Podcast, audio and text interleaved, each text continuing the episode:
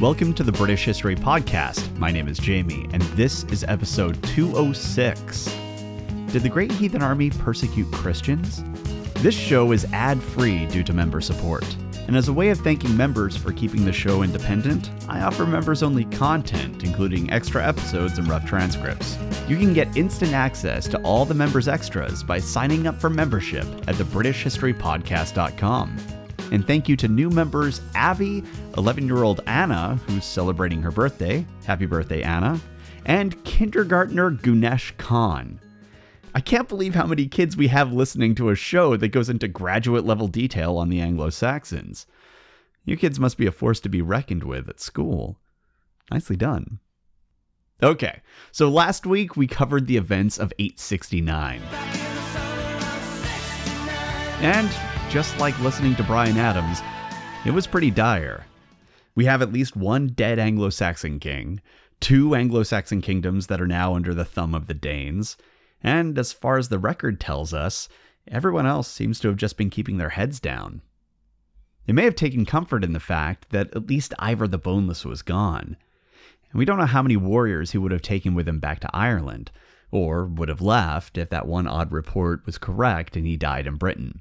But despite Ivar being gone, the Danes still held East Anglia and Jorvik. Now, there's a well known story about what comes next for anybody who's studied this period. And it goes like this The Scandinavians, now secure in Jorvik, started to systematically dismantle the institutions of Christendom. In the names of Odin and Thor, driven by pagan fervor, they set about all of Britain's monasteries, nunneries, and churches monks were targeted and slaughtered, and the Christianity of Britain faced near extinction. It's a terrifying picture, and it would have been salt in the wound for a very pious Alfred. And this story suggests that Britain was on the verge of veering off on a course that would have set it apart from the rest of Europe for the next age. A pagan Britain, a Britain of Odin and Thor and Freya. Imagine the terror that these pious monks and priests must have felt when they were faced with a choice between life in this world and a life in the next.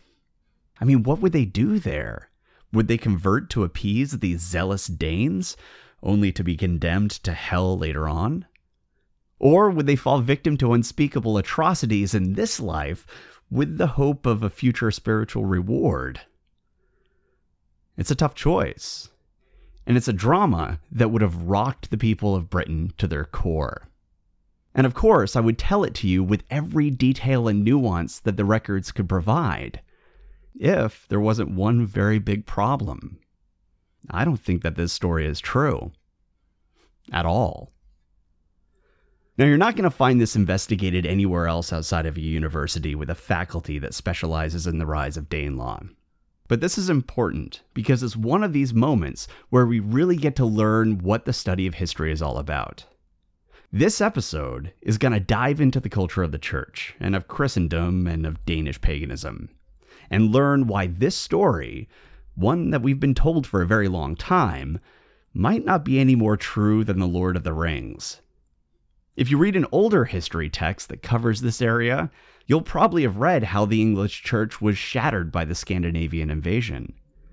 It's a very common line. In fact, I can usually tell when a historian, or even a podcaster, has read and relied upon Sir Frank Stenton, because they'll usually say something that paraphrases this statement.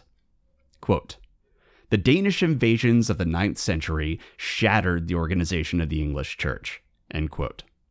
Many times they'll then follow it up by pointing out that Whitby, Beverley, Barking, Crowland, Ely, Jarrow, Lindisfarne, Carlisle, Hackness, Thorney, and Peterborough were all wrecked by the Scandinavians. And on the strength of that list, and the statement by Sir Frank Stenton, they'll rest their case and continue repeating the story of how the Northmen persecuted Christians and targeted religious houses. But there's a problem with that line of reasoning. A pretty big one.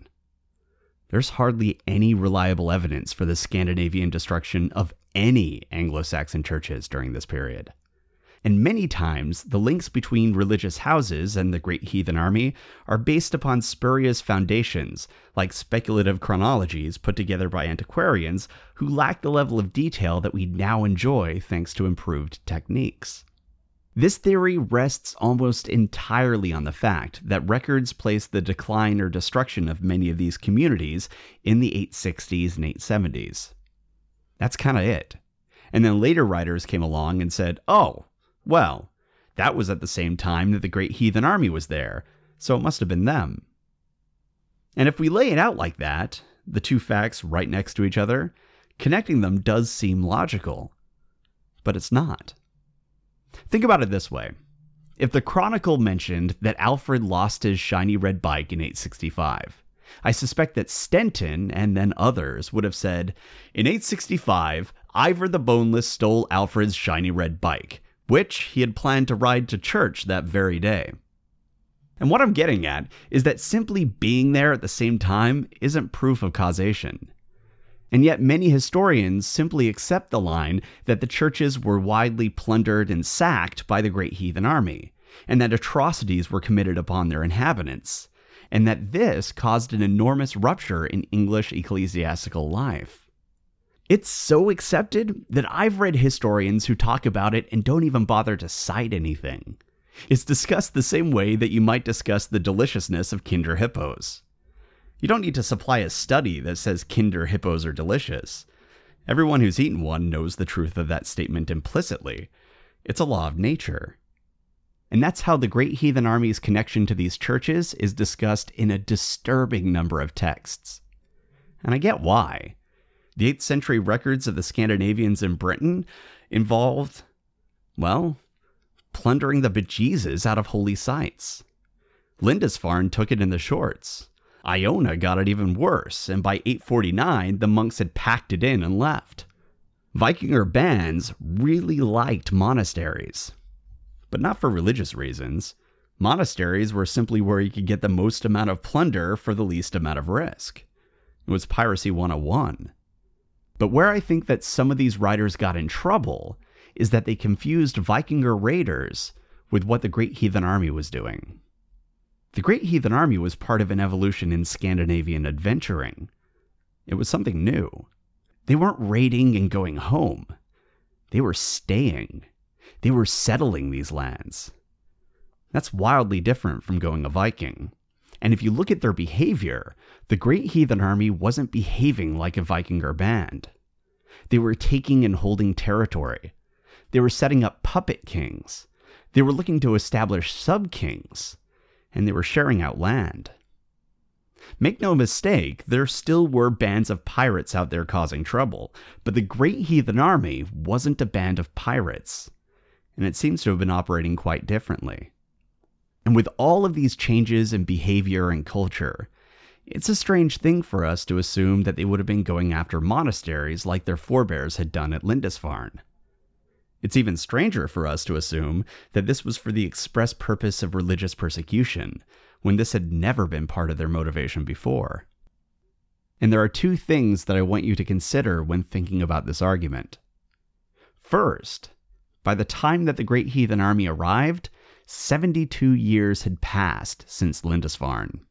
And that's important for us to keep in our minds because 72 years is a long time, and cultures change we're pretty much in the Captain America trying to relate to Tony Stark territory. The second thing to consider is something that I haven't told you about yet. We're told by some historians that the Scandinavians, once they were in Britain, converted to Christianity quickly and easily. Furthermore, we're told this by the exact same historians who also tell us that the Scandinavians were on a monk murdering rampage. Wait, so the same people who were out there killing monks and executing kings specifically because they prayed to Christ just sort of converted to Christianity like it was no big deal? What? Yeah, according to these scholars, these people who were behaving like the worst elements of ISIS just passively converted to Christianity. You know, like religious radicals do all the time. And seriously, how exactly does that work? Perhaps your experiences differ from mine, but even when friends of mine debate the Star Wars versus Star Trek question, I have yet to see anyone switch sides. They're all dug in pretty damn hard, and probably will be for the rest of their lives. And that's just a pop culture debate, and hopefully one that no one's willing to kill over. And yet, we're supposed to accept that after a brief foray into hunting Christians for sport because the Danes hated Christ so much, Suddenly they decide to sign up for the package deal? Come on. Not even the Holy Spirit is that good of a salesman. And to ramp up the difficulty, I doubt you would have had any missionaries actively working to convert the Northmen if they were out there doing all the things that they were accused of. I mean, can you imagine that? Being like, okay, Brother Umferth, I want you to talk to Olaf. Now, I know he has already used all the monks at Jarrow for target practice, but just go out there and do your best. Maybe break the ice with some lutefisk. You'll be fine. Bullshit. Besides, that sort of evangelism and conversion would require, you know, an organized church. But these same scholars who claim that everyone rapidly slouched towards Christ also tell us that the church was shattered there's a contradiction here. Now, some of you might be saying, well, it's possible that missionaries were sent from the continent, or from the non Danish portions of the British Isles. And yes, that is possible, and it could fill the gap. But it presents an even larger problem for us. Because why don't we have any records of that? Why don't we have any papal accounts of missions? Why doesn't Asser talk about how Alfred was sending priests to bring the North back within the fold of Christ? Why don't we see Frankish records? I mean, we saw this kind of stuff during the Anglo Saxon conversion. So, if there was a mission, why aren't we hearing anything about it? Consequently, we're being asked to believe that the Danes were murderously hostile to Christians. Sort of. They're also sort of easygoing and converted through the guidance of I don't know, someone, maybe a ghost. They killed all the monks. Seriously, how does this work? And the conflict in this narrative was driving the lawyer in me absolutely batty. So I did some additional investigation. And critically, there's only one entry in the Chronicle that links the Great Heathen Army to the destruction of a religious house. Yeah, out of that massive list of 11 houses that I gave you a few minutes ago, and one that many historians tend to rely on, wrote, only one was linked to the Danes in the Chronicle. And that house was Peterborough, otherwise known as Medhamstead. And the case for the Danes using it to roast marshmallows gets worse the closer you look at it. First, the record that links Peterborough to the Danes only appears in the E manuscript, which was copied at, wait for it, Peterborough in the 12th century. No other version of the Chronicle creates that link or includes that story. Just the Peterborough 12th century version. Now, the 12th century was over 200 years after the invasion of the Great Heathen Army. So the time span that we're looking at is like between now and the American Revolution, or between now and the Napoleonic Wars.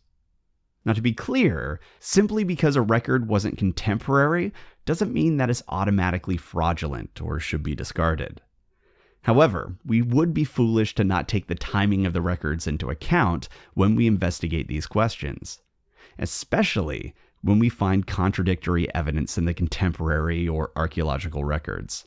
And we will get to that evidence very soon. But before we get there, the first thing that came to mind for me over the timing and place of copying for this manuscript was this. If we're going to assume that this story about the destruction of Peterborough was based upon some sort of documentary evidence that the 12th century scribes had access to, where were those documents for the last couple centuries? Why does only one version of the Chronicle have access to them? And what happened to those documents after this version was copied? Unless you assume that they found some missing documents, or they had a plan to keep them as a surprise for a couple centuries just to confuse historians. And then after everything was copied, the family dog ate them. It's kind of hard to imagine how this all came about as the result of a written record. You know? So that leaves us with the possibility that this story was the result of word of mouth. Now, is it possible that the people at Peterborough had an oral history for over 200 years and it remained accurate? Yes, that is possible. I would say that it's a little unlikely since no other version of the Chronicle includes that story of Peterborough, and I would expect oral histories to travel at least a little. But yes, it's technically possible. However, the fact of the matter is that it took over 200 years before that story appeared in the record, and even then, it only appeared in the version that was recorded at Peterborough. The salt in the wound is something that we've already discussed in earlier episodes. That the records show that Peterborough, also known as Medhampstead, had already passed into the hands of the lay lordship long before the Great Heathen Army showed up, and that large sections have been converted into a secular residence and fortress. So, this story of it being a monastery and how the Danes had sacked it and killed the monks who were there, well, not even the land deeds reflect that reality. Apparently, it was secular by that point. And the case for the Danes targeting religious houses gets even worse from here, because other records pop up at the same time as the E manuscript of the Chronicle, so the 12th century. And in those records, we suddenly get other additional and rather horrific accounts of Scandinavian violence. For example, in Liber Eliensis, we're told Ivar and Ubba laid waste to the church and community at Ely. Quote, Indeed, when the mob of evil ones reaches the monastery of the virgins, which Athelthryth, the glorious virgin and bride of Christ, built, alas, it invades, pollutes the holy things, tramples and tears. The sword of the madmen is stretched out over the milk white consecrated necks. So, what the scribe is saying, in flowery language, is that Ivar, Ubba, and their men raped and killed the virgins at Ely and tore down the church. That's awful. But it's also a completely new story that doesn't appear anywhere in the contemporary records. It just springs into existence in the 12th century, right about the same time that the story at Peterborough appeared. And you might be wondering the same thing that I was. What was going on in the 12th century that led to this burst of new accounts of pagan violence upon Christian houses? Well, for one thing, Europe was going through a renaissance. Usually we think about the 15th century as the only renaissance, but political, intellectual, and economic thought was going through a major restructuring in the 12th century. Aristotle, Stoicism, and many other modes of philosophical thought were reintroduced to the West and that led to immense cultural changes in Europe. There were also new developments in architecture and art and literature. It was an exciting time to be alive. But there was also something else that was going on that might help explain the sudden appearance of these accounts of an attempt to overthrow British Christianity. Europe was deep in the crusading period. The Second, Third, and Wendish Crusades were all in the 12th century. The 1100s were a time of renewed thought and artistry, but they were also a time that deified the Christian perspective and vilified non Christians. And that just happened to be occurring at the same time as the appearance of these stories that tell us of the atrocities that non believers had inflicted upon the good Christian people of the West. In fact, this violence wasn't just against the people, it was against the houses of Christ themselves. And the implication in these accounts is pretty clear. Danelaw and the dominance of the Scandinavians nearly snuffed out Christianity in the far west. This theme likely resonated powerfully with a 12th century audience. And it would have fit in really well with the savior story that was already present in the form of Alfred. The fact of the matter is that context is important. We can't just look at these documents in a vacuum. We have to look at the time and place that they were written in. And in the 12th century, when the leaders of Europe were working to justify and popularize their adventures in the East, all of a sudden we have these stories of anti Christian atrocities. At the very least, it's rather convenient. Similarly, in the 13th century, we have Roger of Wendover telling us that crazy story about how St. Abba cut off her nose to save the virtue of her fellow nuns from the sex crazed Scandinavians. And then they later came back and burned it all down with the nuns inside. You know, because they were evil Scandinavians. Again, it's mighty convenient that these stories just happen to come out at a time when the powerful were trying to motivate people to leave their homes and risk their lives to retake the Holy Land from the heathens.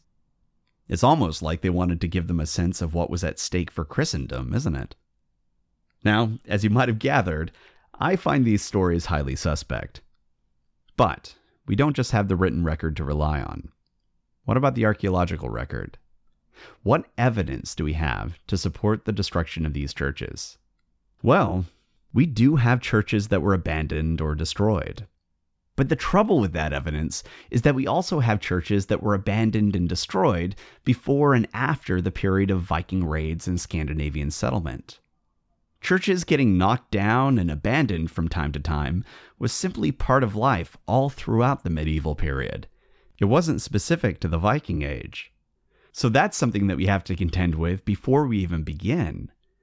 How do you differentiate a normal abandonment of a religious house from one that was caused by the Scandinavians? Especially when we don't have any clear contemporary record that indicates what happened. It's tough, isn't it? Now, we can try and spot abandonments that happened at around the same time as the Great Heathen Army, and we do have some abandoned churches that have been dated to around the period of Scandinavian settlement. Sort of.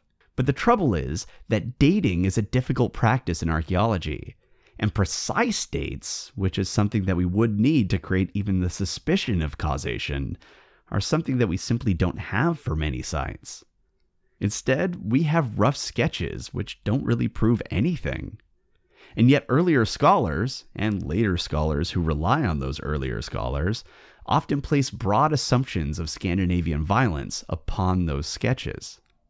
For example, Burrow Hill was assumed to be destroyed by the Danes, and scholars have said, quote, it would have been an obvious target for the Danes, and once destroyed, must have vanished from the record.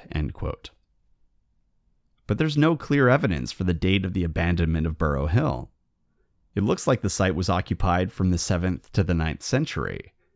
But when it was abandoned is impossible to pin down any closer than about the nearest hundred years. And a century is a long period of time. Furthermore, we don't have any evidence for the cause of the abandonment, and yet we have scholars rather casually pinning it on the Danes, as if we knew exactly when the monastery shut its doors and why. Similarly, people have pointed to Monkwearmouth as evidence of this classic story of the Scandinavians burning monasteries. And they've done that because the archaeological record has shown charred wood and ash. However, the scholars who conducted that examination were careful to point out that it wasn't clear, quote, whether this burning was the result of a 9th century Viking sack or of later Scottish raids, end quote.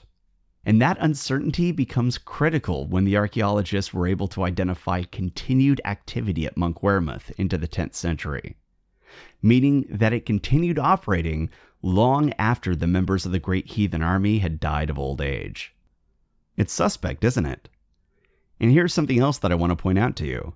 This particular story is an important lesson on sources, fact checking, and scholarship because Robin Fleming, who was usually really good and someone that I respect a great deal, pointed to this very same study and summarized it as being evidence that the site was abandoned from the 8th century through to the 11th century. And that's flatly incorrect and was contradicted in the very same report that she was citing, since that report talked about continuing activity into the 10th century, and they were thoroughly unclear on the cause of the burning. So even scholars can make mistakes and get caught up in zombie myths. Also, sometimes they skim papers. They're busy. But of course, I've saved the best for last. And this is what I consider to be the nail in the coffin of the story that the Vikings, in a religious fervor, set to destroy Christianity in Britain.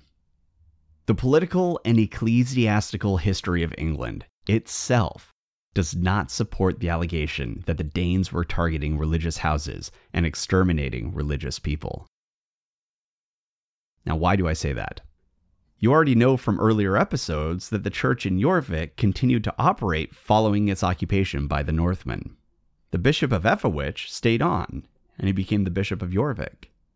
So if these Danes were out there engaging in a holy war and targeting Christians, why would they keep a Christian holy man in their northern capital right from day one, before they even started their slouch towards Christ?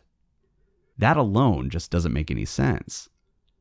But do you know what else doesn't make sense?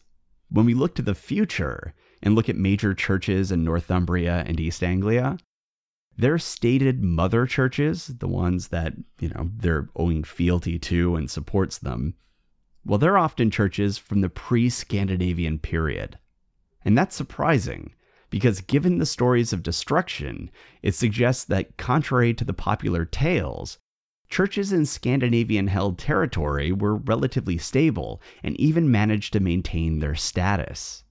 And then we have archaeological evidence in the form of burials and sculptures. And in both cases, we find evidence of continued ecclesiastical activity at many religious houses in Danish occupied territory through the 10th century. It's really suggestive. Now, does that mean that religious life was unchanged under Danish rule? No, not necessarily. Actually, there's a pretty good case that things evolved rather significantly for them and we'll talk about that in a future episode. But even if we assume that the monasteries became more focused upon agriculture, the fact remains that many of them were still occupied, which suggests that they weren't knocked down and the inhabitants weren't gruesomely slaughtered. And here's a question for you to think about. If the Scandinavians were running around killing monks and kings because they hated Christianity so much, if they were the staunchest of staunch pagans, so staunch, in fact, that they even engaged in religious persecution despite the fact that their religion allowed for the worship of multiple gods. But if that's how they were, if they were that devout, then where are the pagan temples? Where's the evidence for pagan cults? Where are the sites of Odin and Thor worship? Surely we'd have some archaeological evidence if these people were that level of devout. And we probably have some records that were talking about the pagan cults that operated in the north and in the east. So, where are they?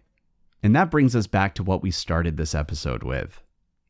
Where exactly are the tales of the Scandinavian conversion? Do you remember the extensive and weirdly businesslike discussions of the conversion during the Anglo Saxon era? Getting them to convert was actually a pretty big deal. And with the exception of Athelfrith, we didn't really have any stories of Anglo Saxon kings running around killing a bunch of Christians.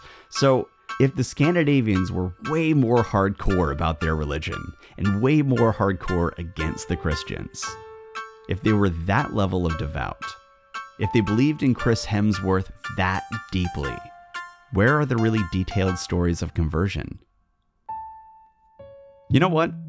We're actually going to need another episode to talk about this, because there's a pretty good case that the churches were continuing and evolving under Danish rule. And I'd like time to properly discuss it with you, because this Christian persecution narrative is casually accepted by far too many writers, and I think it needs to be properly and thoroughly discussed, and maybe debunked.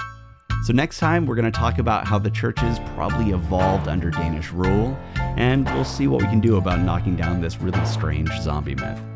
But it should be fun, and besides, real history is way better than myths.